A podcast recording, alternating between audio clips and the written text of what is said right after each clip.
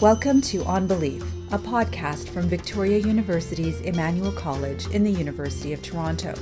I'm your host, Nahid Mustafa. On Belief is a home for conversations about the place of faith in the public sphere. What happens when God meets public life and shapes our culture and our politics? We'll explore the challenging questions about the role of religion in the 21st century and whether it can exist harmoniously alongside the modern ideals of a secular society.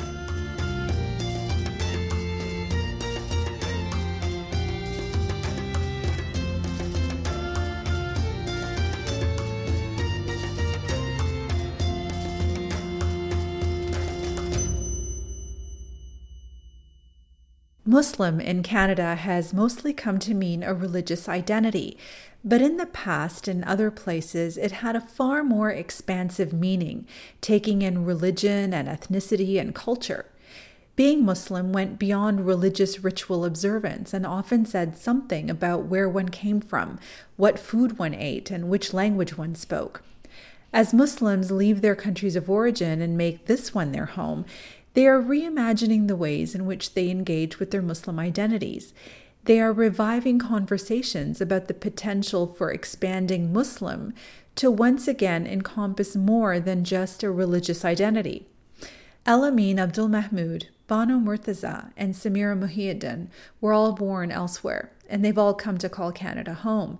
And despite widely different backgrounds, they have each grappled with the question what does it mean to call oneself Muslim? My name is Elamin Abdelmahmoud.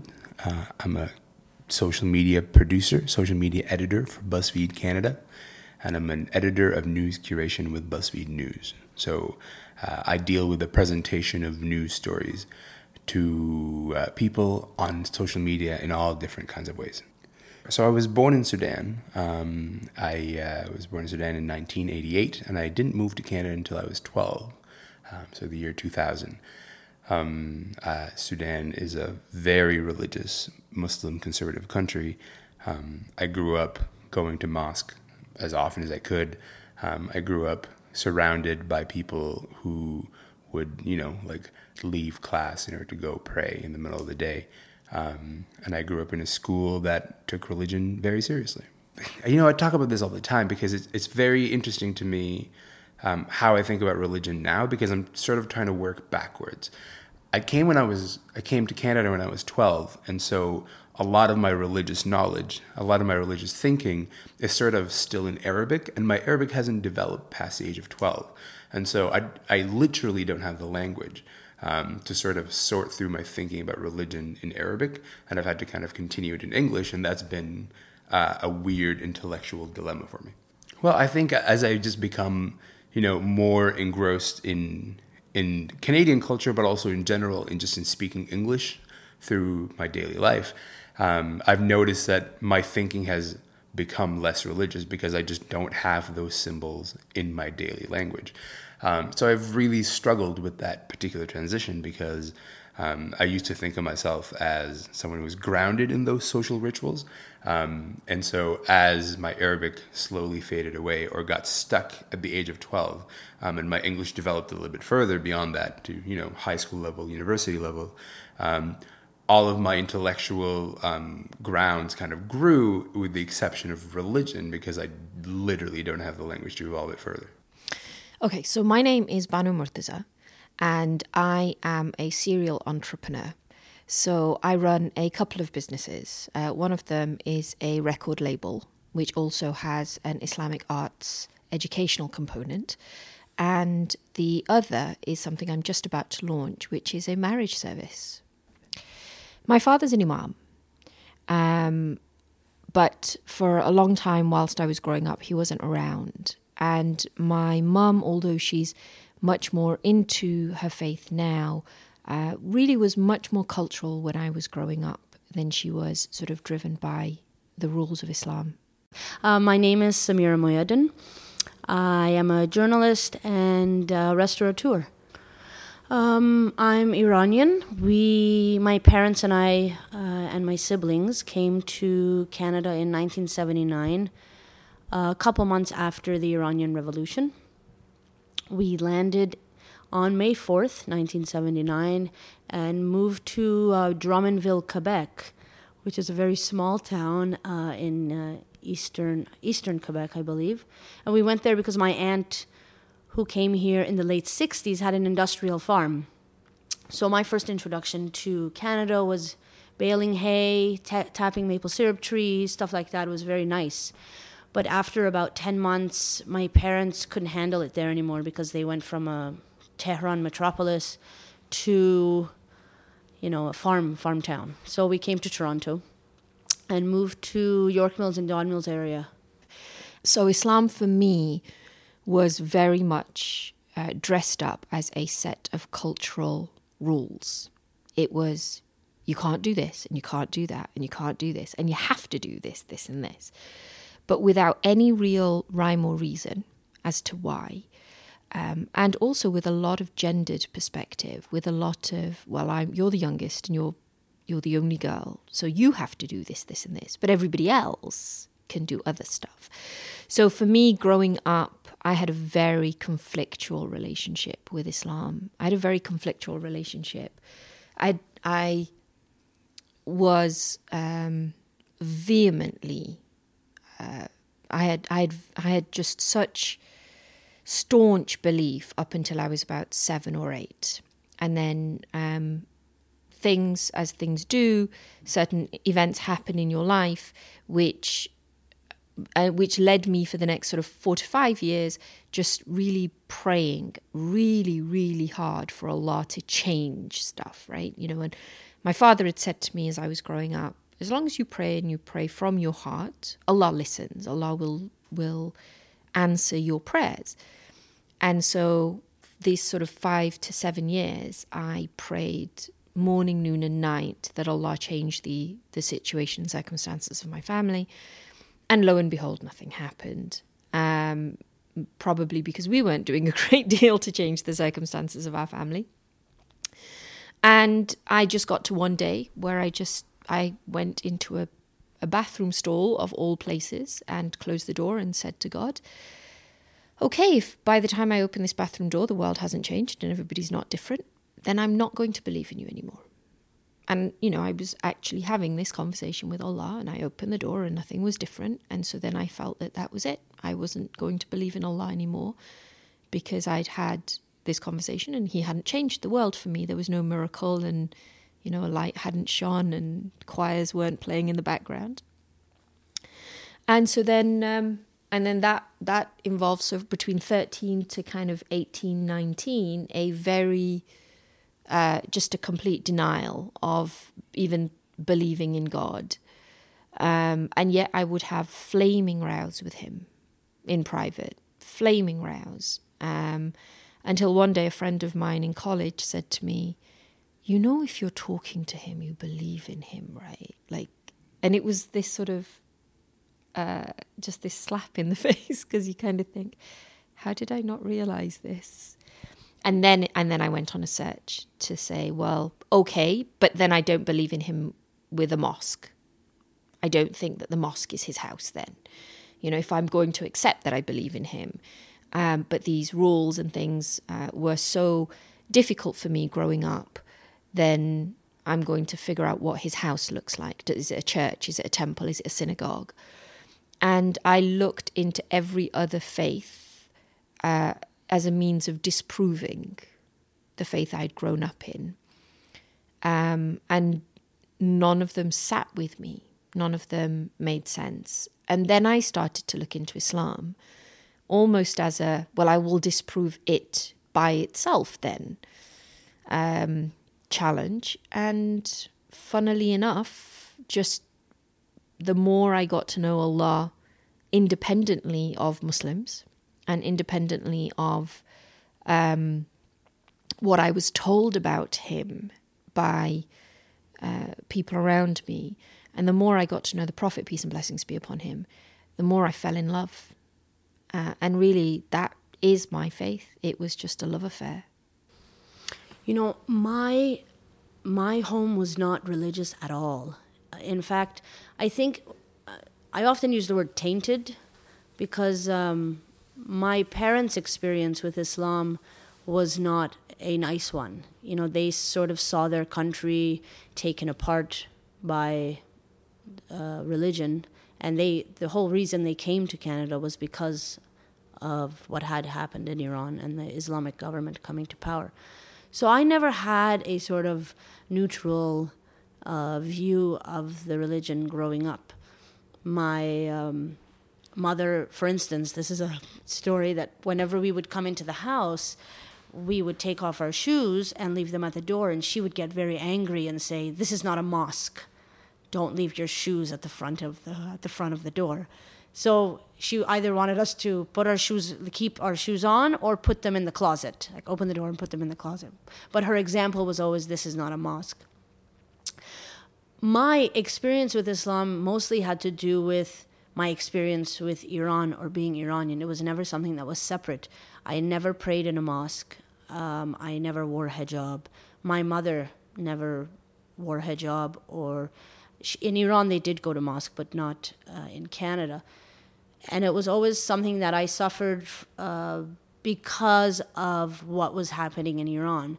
And by suffered, I mean uh, you know, just racism, um, being called a Paki, for instance, even though we were never from Pakistan. Uh, for some reason, racists were always geographically challenged. They didn't really know, you know, exactly where you were from. It was just you, you were brown. So the word Paki was the big thing that was passed around in the early 80s. And, you know, I, I didn't really come to understand Islam until I took it in university um, I did my undergrad in Islamic studies, so my parents were not too thrilled about that. You know, they said we didn't bring you here from Iran for you to study Islam, and it was for me. I needed to understand what it was that first brought everybody, you know, brought my family to this country. What it was that made my my native Iran go crazy. You know, what is this religion that, for some reason, seemed to bring out so much emotion in, in everybody. Because when I looked at my own family, we weren't particularly religious people. When someone passed away, or I don't know, there was uh, it was New Year's or some by New Year's I mean Eid or Eid as some people call it. We observed those things. They were cultural cultural things, and you know we celebrated or we mourned in that uh, way that was culturally fitting.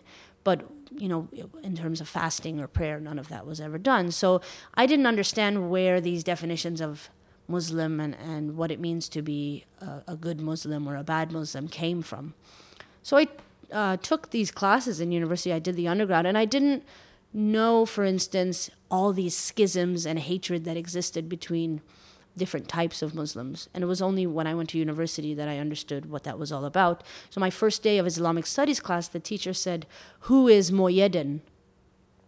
And I put up my hand, and she said, Oh, do you know what your last name means? And I really didn't. I had no clue. And I said, No. And she said, It means revivifier of religion. And I thought, oh my God, like, what am I to do? You know, this is a big thing to live up to. Um, and from that moment, I became very close to the professor because most of the people in my class were Muslim, 99.9% of them, and they were observing, ob- observant Muslims. And they were all taking this class as an elective, you know, because they wanted to bump up their GPAs. So they all knew everything. They knew when Muhammad went to the Hijra. They knew, you know, what the what they could totally quote the Quran, no problem. I didn't know any of these things. But the majority of them failed the class because they had no idea of how to think critically about the religion. So when we had to write an essay, for instance, they would just write, oh, the Quran that says this, therefore it's correct. That to me also was very interesting because I thought that I was going to do very poorly in that class, but I got 95% in it.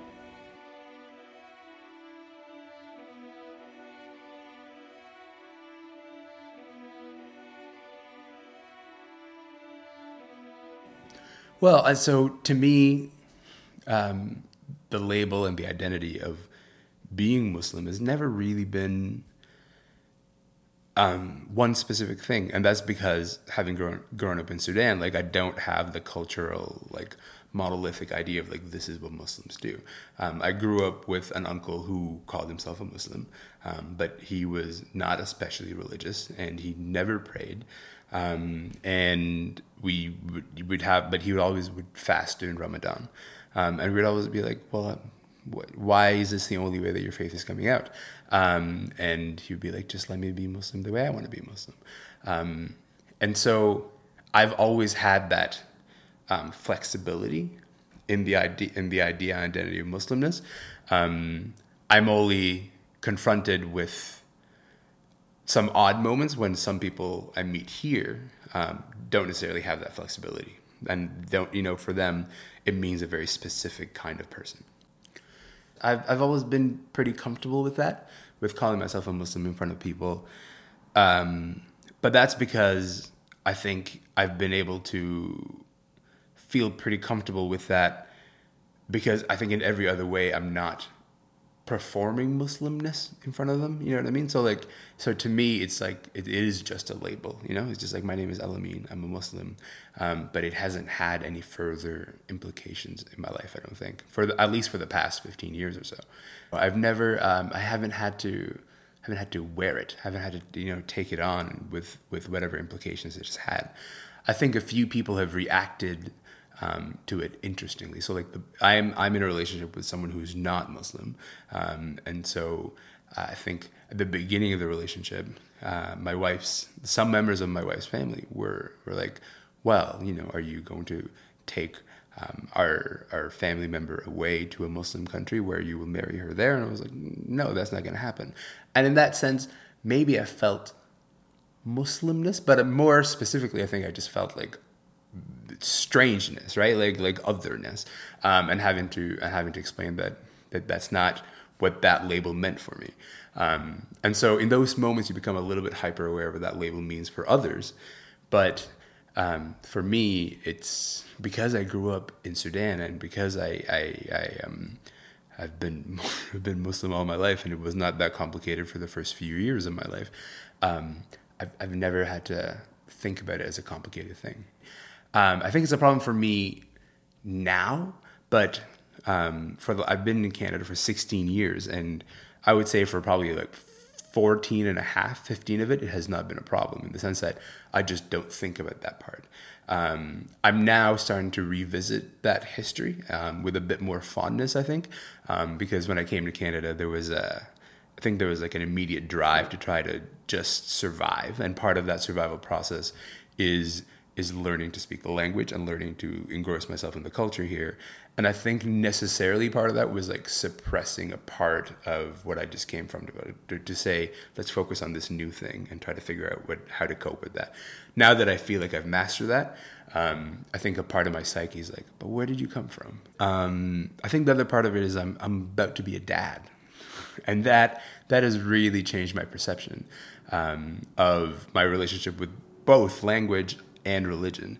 Um, because now that I'm about to be a dad, so you know, my dad would, you know, tells me the story of um, in the delivery room um, how he was the one who did the adhan, um, and I'm like, wait, do I have to do that? Does somebody else have to do that?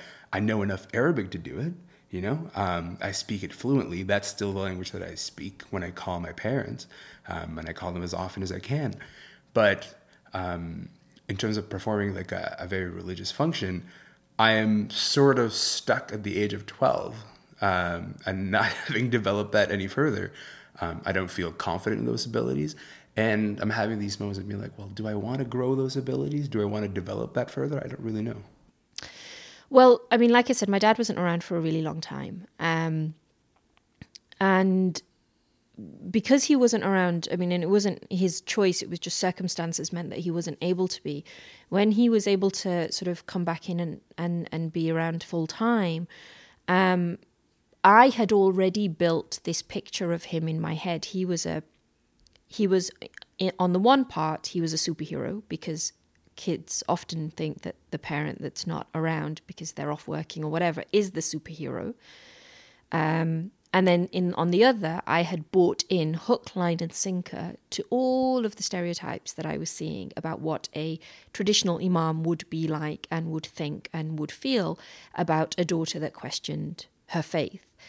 Um, so then I sat down and I told him, and I said, you know, Dad, I don't, I don't think I believe in in Islam anymore, and and I fully expected him to throw me out of the house and you know, go ballistic because that's what everybody had told me, like the media and the TV, and everybody had told me that would happen. And he told me uh, how much he loved me and that he understood, um, and sent me off on holiday to my aunt's in Denmark. Um, and that's where I spent six weeks on holiday. And he rang me up every day and told me how much he loved me and that things were going to be okay. And I came home, and it was really, I think he gave me a lot of space, um, a lot of time to explore my own uh, thoughts, my own views. And, you know, I think it's only when you're an adult do you really understand how much your parents know you. And my dad knew me well enough to know that had he come down on me like a ton of bricks, or had he said, No, you must think this or you must believe this, then I would have rebelled just for the sake of rebelling because I don't do being told what to believe very well. But he realized that I was the kind of person that once I came to my own conclusion, that's what I would stick to. And so that's why he gave me the space that I needed to come to those conclusions. I think it comes from the fact that he knows me in a really, in a really um, profound way. But it also comes from the fact that he follows the prophetic example um, of being merciful in the most um, in the most un- un- unexpected of ways, really. And my dad always surprises me when I expect him to go calm. He'll go nuts over something, and when I expect him to go nuts over something, he's just he's just love, like just total love. Um, and even now, you know, I like as old as I am, I'm I'm better at predicting him, but still, I'm I'm still off the mark sometimes. But I really do believe that it comes from you know he profoundly believes that um, you know there is no compulsion in in faith, but he also um, and this is something that I've realized as I've gotten older and reflected on it. We're from a very small but very tight knit Muslim community um, in the UK. And so a lot of how he articulated faith was because that's where people were at, right? So he talked to people where they were at. But the more I've gotten to know Islam and studied myself, and, and actually I've gone, I've done a lot of studying with a lot of teachers, the more I've realized that my father is an incredibly knowledgeable man about Islam. His Islam is not cultural in the slightest. He really does know a great deal. Um, and I think it comes from that. I think it came from the fact that he knew Islam enough to know that, and he knew me enough to know that all he had to do was give me the space that I needed to explore it. And he had enough faith in his faith to see that I would I, it would relate to me and I would relate to it. The major, major thing that occurred for me was when 9 11 happened. And because of where I was born, all of a sudden, again, I saw myself as being Muslim. You know, mu- being Islam was always something that was always in my back pocket, and others would remind me of the fact that you are Muslim. It was never something that I sort of wore or uh, even referred to myself as. People would always remind me and it, I think it had to do with my name because you know Samira is a uh, quote unquote Arabic name, and then the last name, as I said, you know, means revivifier of religion. So it was always something that I was constantly reminded of. And then when 9/11 happened and Iran became part of the axis of evil. Um, we were trying to cross into the border. I was with my mother and brother, and my brother a week before, um, you know, he had this big beard, and my mother said to him, "Please shave your beard, you know, we don't want any trouble at the border. And we were driving through. And we got to the border, and my brother was born here in, in 1981. And we got to the border, and they wanted nothing to do with Amir. My brother's name is Amir, uh, because he was born in Canada. It was my mom and I who had our retina scanned and our fingerprints taken. And I remember the look on my mother's face, and I was mortified at the way she was being treated.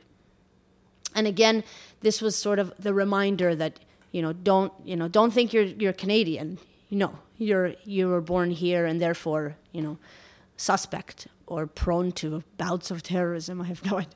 Um, so there, there were these constant reminders. And then there was a project that I had agreed to be involved in that sort of um, interviewed or took pictures of queer Muslims. And I, I agreed to do it because I thought it was important to sort of show that we exist, you know. Um, and also at the same time, it made me a little uneasy because I felt like a zoo animal or something. You know, people saying, "Oh, look, a queer Muslim, they exist." You know, you sort of feel like a polar bear uh, in the middle of summer, and that was also difficult because I feel, in a lot of ways, you know, I, don't know which comes first, the queer part or the Muslim part, or who I'm supposed to be defending at what time, or, and every every community puts different pressures on you. So that my relationship with Islam has always been not a struggle in terms of trying to reconcile my gayness with my Muslim identity, but more trying to reconcile my own feelings about the religion because I have such a tainted tainted view of it, you know. I wasn't always comfortable with calling myself Muslim, um, particularly in my teens and early teens. It was something that I vehemently denied because I didn't observe and I felt like a, bit of an imposter. And nowhere did I feel that more when I went to Iran in 1999. Um, in Iran, it's mandatory that everybody wear the hijab. And I really felt like an imposter when I was there because I didn't even know how to wear it. I, you know, and in a lot of ways, I was embarrassed to think like, okay, I don't even know how to put this thing on.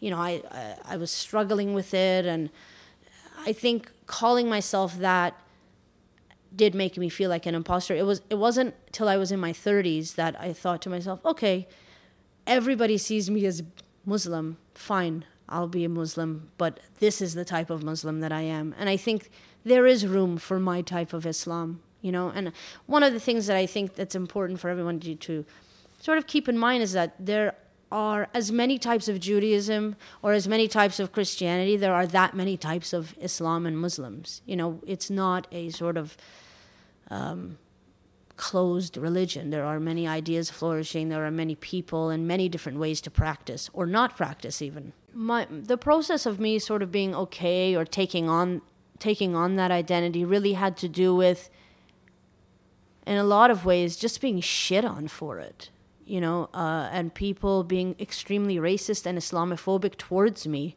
is the reason why I took it on or was okay with it because I thought, okay, if you're going to treat me this poorly, then there's something going on here, you know. And I, you know, I do have a sort of social activist feel about my, you know, I I do sort of carry myself in that way. My my ideas or politics do lean to left. However, it was just people's attitudes towards the religion that made me say, okay, you know, you, I am Muslim. Let's, what are you going to do about it? It was almost like a confrontational thing for me to sort of show people that no, we can be like this. I am a Muslim, you know, and I am queer at the same time. We do exist, you know. Even though I don't observe, it was still something that I think that I was entitled to.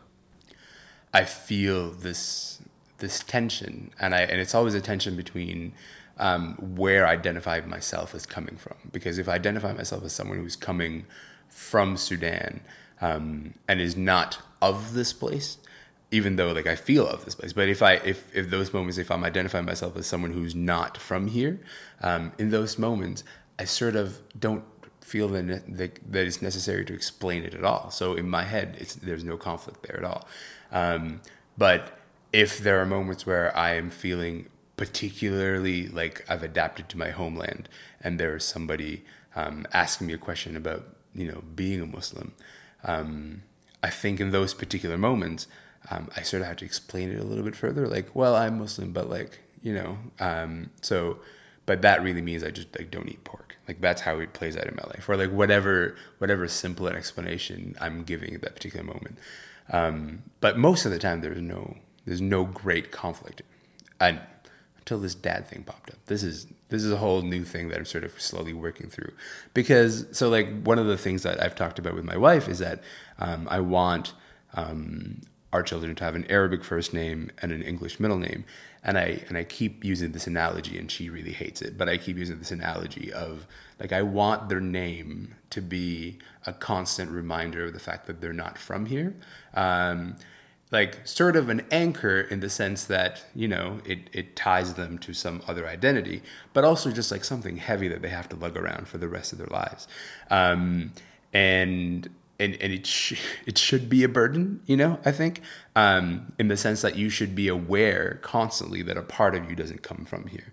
For me, I have that pretty easy because I was I was born elsewhere, um, and I speak Arabic, and so like I, I get to live out those parts of my life my life with with no particular conflict. Um, Muslim is not a complicated identity for me. Neither is black, for that matter.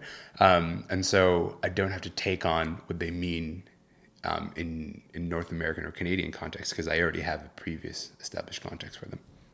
It's it's very surprising to me that you know the minute that I found out that I'm going to be a dad, um, I had to start thinking about well, wait a minute, this means something for my children who are not here yet, uh, and they have to sort through this, and we don't share the same position. They don't share the same comfort with knowing exactly what this identity is. Um, and so for them, this will be a conflict, and they will have to they have to go through it and come out at some some side. And my role in that is to present some sort of clear idea um, of of being the the Muslim anchor. And I'm like, can I do that? I'm not sure I can. I'm, because to me, growing up in Sudan is like being Muslim was like part of the ritual thing, and so I, I there's no way I would have come to Canada and then questioned that I was a Muslim, even if I stopped doing those things.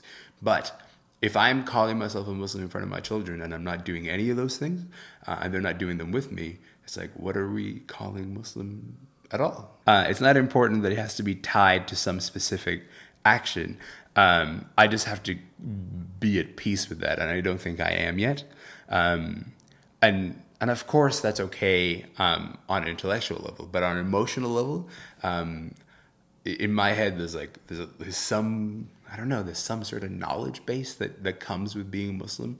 Um, there's a language, there's a cultural language, there's a there's an understanding, um, and maybe that's what I'm struggling to to identify is is what that Muslimness is because I, I just grew up with it and now I have to go back and parse it with with very poor language skills um, because I only have these rudimentary skills to be like, well, somewhere in there, you know, I got tattooed with Muslimness, and I got to figure out what part of that is is is in this identity, and maybe it's the whole thing, but but it's a process. Like I gotta I gotta parse it.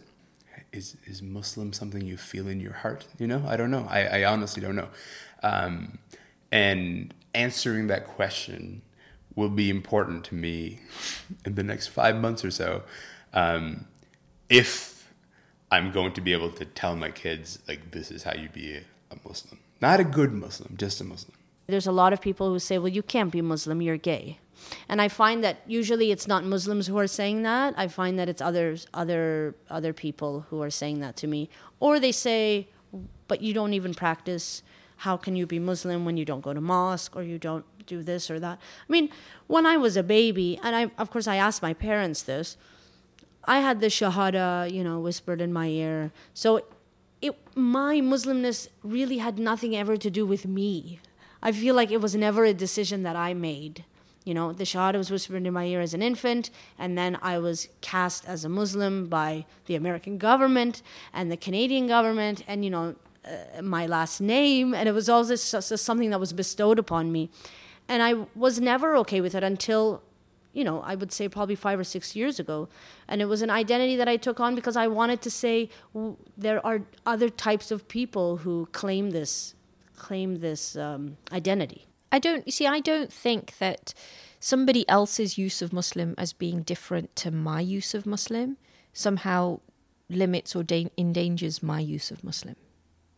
If other people want to say, well, I'm Muslim with a small m, then that's their prerogative.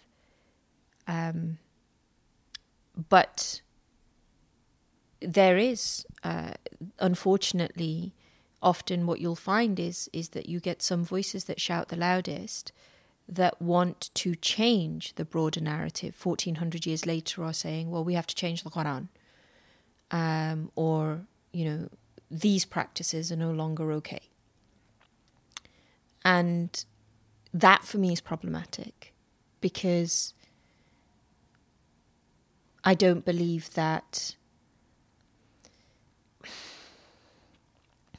I have always in my entire search of faith, I have always struggled with the idea that the current norms of a society are then used to determine what the divine should or should not regulate. Because that for me is inherently contradictory if you are talking about the divine being, the creator, God, then you don't get to decide based on your social norms and your acceptability what God's rules should or shouldn't be. And therein lies, and that's really that would be the uh, the the the extent of my issue with it. But beyond that, if you have got no, you don't want to change the rules of Allah, but you want to live your life as you want to live your life, and you want to continue to call yourself a Muslim, then go at it. Like, what am I, why would I get involved? That's none of my business.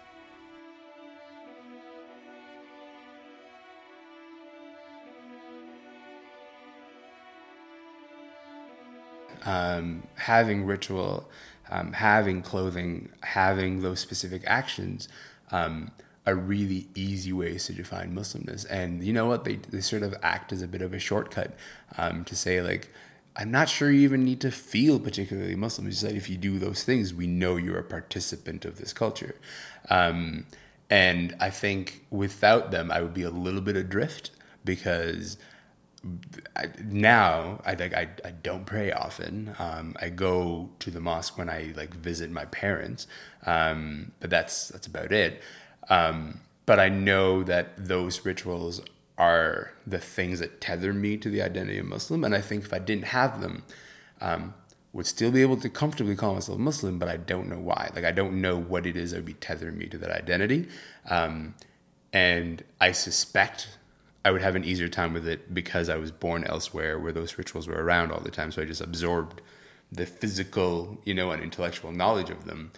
And so if my children didn't have that, um, I'd just be like, what is tethering you to that identity? You know? Um, now, I should say that this is a strange thing that's a little bit unique to Muslimness in the sense that you you certainly don't see Jewish people having these conversations. I don't think. Um, I think like if you grew up around Jewishness, if you don't necessarily practice the rituals, um, you're still fairly comfortable claiming, you know, um, the identity. Um, but for, for, me in this particular case, I'm I'm I'm struggling with saying, you know, I don't know what it is that tethers me to it. I don't know. But that's sort of the tension that you have to live with as someone who is a first generation, maybe second generation. Like that tension is still very, very present. Um, so, you know, one of the difficult mo- one of the difficult periods of my life, and they're totally fine now. But one of the difficult periods of my life was um, when my when I was uh, when I decided that I want to marry my then girlfriend, now wife, um, because my parents initially had pretty strong opposition to that. Uh, my mom changed her mind and she came to the wedding. My dad did not. Um, and for for some time, like we were not on very good speaking terms, um, and that that was you know enormous guilt, and that was entirely over the Muslim identity. Um, my dad eventually changed his mind, um, and so since then, like he's met my wife, uh, they really love each other, um, which has made things a lot easier for me. Um, but disappointment and betrayal is still very much at the heart of this. Like the reason that it was so difficult is because um, I was clearly intellectually shifting my definition of Muslimness to be something that isn't what my dad defined it as. Um, and even as I grew more comfortable with that, I, I, grew more uncomfortable with the idea of betraying his idea of Muslimness. And so that's that's the tension that I, you have to live with. Um, because you know it's like a it's a horrifically cliche kind of tension, um, the one that we had. You know the the the son who wants to marry the non-Muslim girl after they move to the West. Um, and the I mean, like we've seen these movies before, you know. Um, and so, I think I think part of the guilt that I absorbed was was I knew what he was thinking, but the other part of it is I was totally pulling from these already established cultural norms um, about like this is the part where you feel really guilty about this. Um, so it was not. It wasn't like I was like, well, I'm just going to be able to square my own Muslimness with myself and just continue living my life. It was like, no, no, I will carry this guilt um, because I'm not fulfilling some inherited idea of what it means to be Muslim. The fact that my parents are immigrants from Sudan uh, means that they fought particularly hard in a particular way. Um, to sort of make sure that Muslimness was very present, um, aggressively so. And um, so rejecting it, or rather redefining it to some to be something like that's much looser, is like like an emotionally difficult decision because it's sort of a rejection of of my parents' definition of Muslimness. And so I think part of it is tied up in in, in disappointment. I think my dad would be very disappointed if he were to, to hear that I am only a cultural Muslim. Um, but I don't know, but, but maybe that's why I've never really thought about it that way.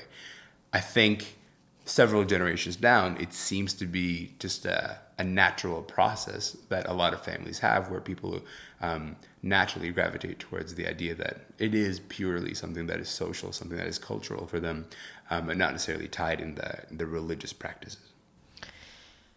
I think we're too exclusionary to be honest. Um, this is something that in raising our children we've had to we've had to negotiate with quite a bit because obviously your children take different positions to you on many things. They choose and they choose different opinions, they choose to, to behave in different ways, in ways that you don't always think are acceptable. Um, and so one of the things that we've been quite my husband and I have been quite um, conscious of and often talk about is as long as it's within, like, as long as it's not something that takes you out of the faith and it's within the broadest paradigms that you can imagine, somewhere, as long as somebody has said, yeah, it's perfectly acceptable for you to do this, then we're okay with it. So rather than draw lines we try as much as possible to be as inclusion as inclusionary as we can to different opinions and different views because we realize that it's it's just not conducive um, and it's not the prophetic way either to say to somebody well if you're not doing it this specific way you're not the right kind of muslim. I just don't i don't get that really for those people who say I don't believe in the rituals, but I I still call myself Muslim, that's between them and Allah. That isn't for me to say, well, you are or you aren't. I do have an issue with people that then come and say, I don't believe in the rituals and I don't believe in X, Y, and Z. So now you have to change X, Y, and Z. That is where I have an issue because that's them forcing their opinions onto me now and saying I have to change my faith because they don't believe in the rituals, which is problematic for me. Because I think, look, I haven't got a problem with you. You don't believe in the rituals, don't? You know, I'm not your mum. Even if I was, I couldn't really enforce that. But at the same time, you have no right to, to try and force me to have a particular approach to my faith either the term Muslim, I see it as becoming much more expensive. And and when I say much more, I'm speaking about you know in the past 30 years. Because I I rejected it myself when during my teens, but I see it expanding because of people, and I see different people taking on that identity that for instance maybe 15 years ago I would have never thought that that person would take on that identity. Even though culturally they are Muslim. And I think that's a big difference too. You know, for some people, it is it, it is about culture rather than a strict religious uh, observing religious rituals and, and stuff like that. Just like Jew, I have a lot of Jewish friends who they are culturally Jewish. You know, twice a year they're Jewish, but the rest of the time you wouldn't even know that they're Jewish. Um, and that's the type of Muslim I think I am. You know, but at the same time, like I said, social justice for me has a lot to do with it, and you know, coming from where I did from Iran, I I always have this lens of political Islam and what Islam mixed with politics has become. So as I said, I sometimes I wish I was able to just look at the religion on its own. And and that's the problem I think that I I'm I'm still doing that for myself. I'm still trying to just look at the religion on its own. You know, and trying to put Iran and what has happened to Iran and, and its Islamic Republic away from what religion is. Because right now in Iran, for instance, you'll find the most secular people anywhere. And it, I think it has a lot to do with living under so called Muslim laws. But as I said, I, I have this tainted view that for me was bestowed upon me. You know, my, my parents are, they believe in God or Allah or whoever you want to call it, but they are not religious at all.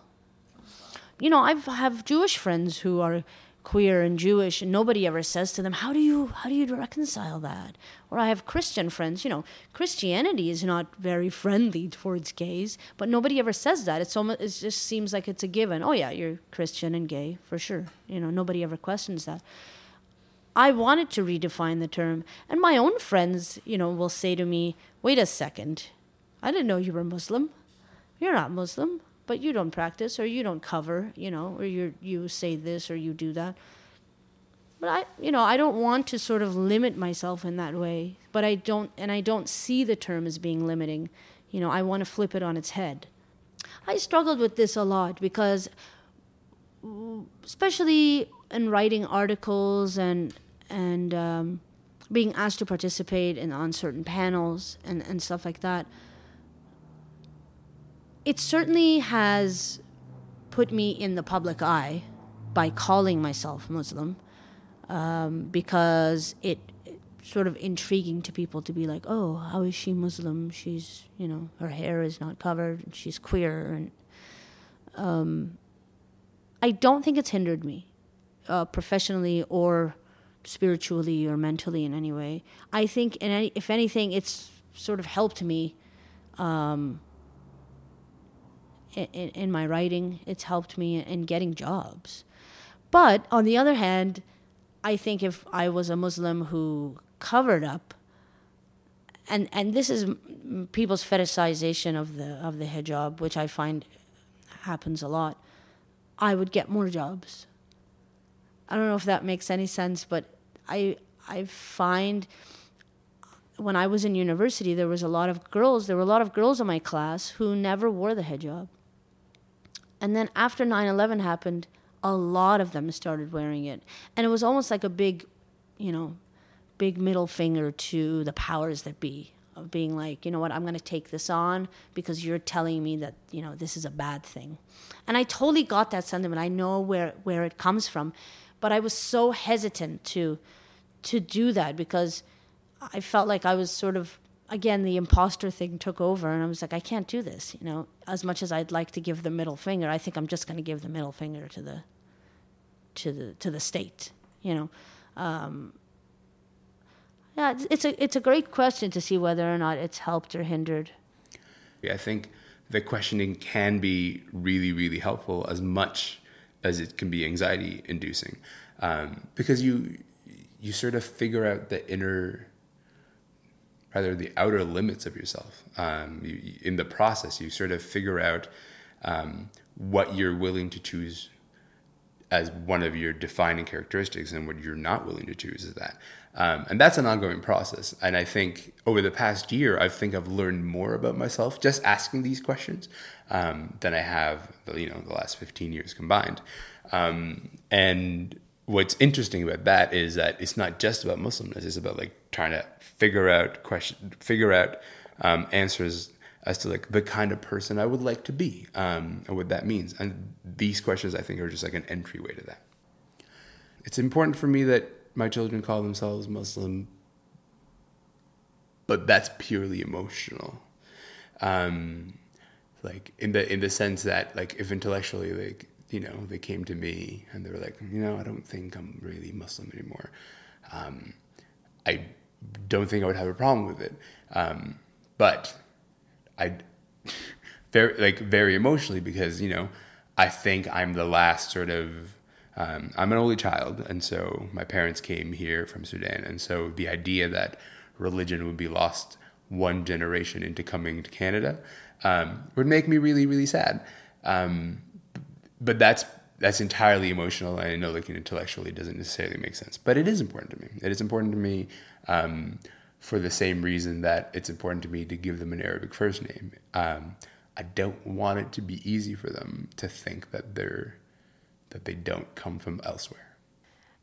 I think the only thing I can hope to do for my children that perhaps our parents didn't do as consciously for us is to give them a pride and a comfort and a strength in their identity and for them to know, to truly, truly know their faith, um, so that if they choose to continue with that faith, they know that it's their decision. Not that this was something that they grew up with, but because they know it, they believe in it. And if they choose not to, and I would, you know, and I do pray that this never ever happens, but if they choose not to, then that's their decision too. And it's also not a decision I can enforce because after a certain point in time, their faith and their actions become their responsibility. They're no longer mine. But all I can do is hope that I equip them to handle whatever challenges come their way and that their faith is, is, is strong enough to be able to handle it. I, I think about it because I wish that I didn't have this tainted view of the religion. I wish that my background you know, wasn't sort of colored with the politics of, of the religion itself. Um, I feel like I was robbed of a lot of things. You know, um, I feel like I was robbed of my mother tongue. I feel like I was robbed of sort of having a untarnished relationship with, with Islam. Uh, my relationship with it is tarnished. It's tarnished because of politics, because of history, because of my parents. I mean, I'm not blaming them, but you know, my parents, their backgrounds, uh, and it's just not their parents. My grandparents were very secular people, also, and mm, they were Democrats, like back in Iran, and so, you know, I've taken that on, or it's been put on me. Um, so being able to, the reason you know, I, w- I wanted to study the religion because if I was going to be critical of something, I needed to understand it, you know, or if I was going to be sympathetic to something, I needed to understand it better. It wasn't a choice that everyone really understood or liked, but it wasn't also something that was going to make me more religious. You know, my, I think my parents were a little bit worried about that. You know, they were like, oh, all of a sudden she's going to start wearing hijab and, you know, not allowing us to eat bacon on Sunday mornings or something. But I mean, that wasn't the case. You know, it just it just let me sort of understand how uh, religions are, you know, tarnished by sort of nationalism and, and politics and and and the profane activities of what it means to be in sort of state functions and stuff like that. How would I define Muslim? That's very interesting. I've never done that. Um, I think that I mean, there has to be some understandings of a belief in a higher higher power. I think that um, there is a big difference between culturally Muslim and religiously Muslim, and I don't know how to make those distinctions um, because you know you have observant Muslims who pray five times a day or you know, will only send their daughters and sons to Muslim schools who believe in that sort of segregation between the sexes, etc. But then you have others who, for instance, like my aunt, who, you know, she's never worn hijab, but she's she does pray. You know, maybe not in a mosque, but she does pray. So I I'm I don't know, how, how would I define Muslim? I feel like I never even got the chance to define that for myself. I feel like that was something that was thrown on me just at the most basic level of, of my last name and of the basic level of where I was born. I happened to be born. So I I feel like in a lot of ways I'm still defining what that means for myself because I've spent a lifetime trying to navigate what other people have thrown on top of me because of where I was born or because of my last name. And that goes for my parents too. You know, I'm still trying to shed all of these definitions and then come up with my own or how it's manifesting itself. Um, but I'm doing it in the public public eye, which is which is interesting for me because I've I've written about it and I've had my photo taken for different projects, and so I'm I'm sort of I don't know playing with that definition as I go along. You know, for me right now, it means being a good person. You know, whenever I can, and for helping people whenever I can, and being sympathetic and empathetic to others, and I mean it's a very sort of wishy-washy definition when I think about it. It's not something that you can pin down, but being good. To me, that means being Muslim.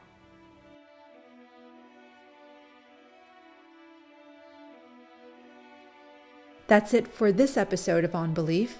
Thank you to Elamin Abdul Mahmoud, Bano Murtuja, and Samira Mohyeddin for sharing their thoughts.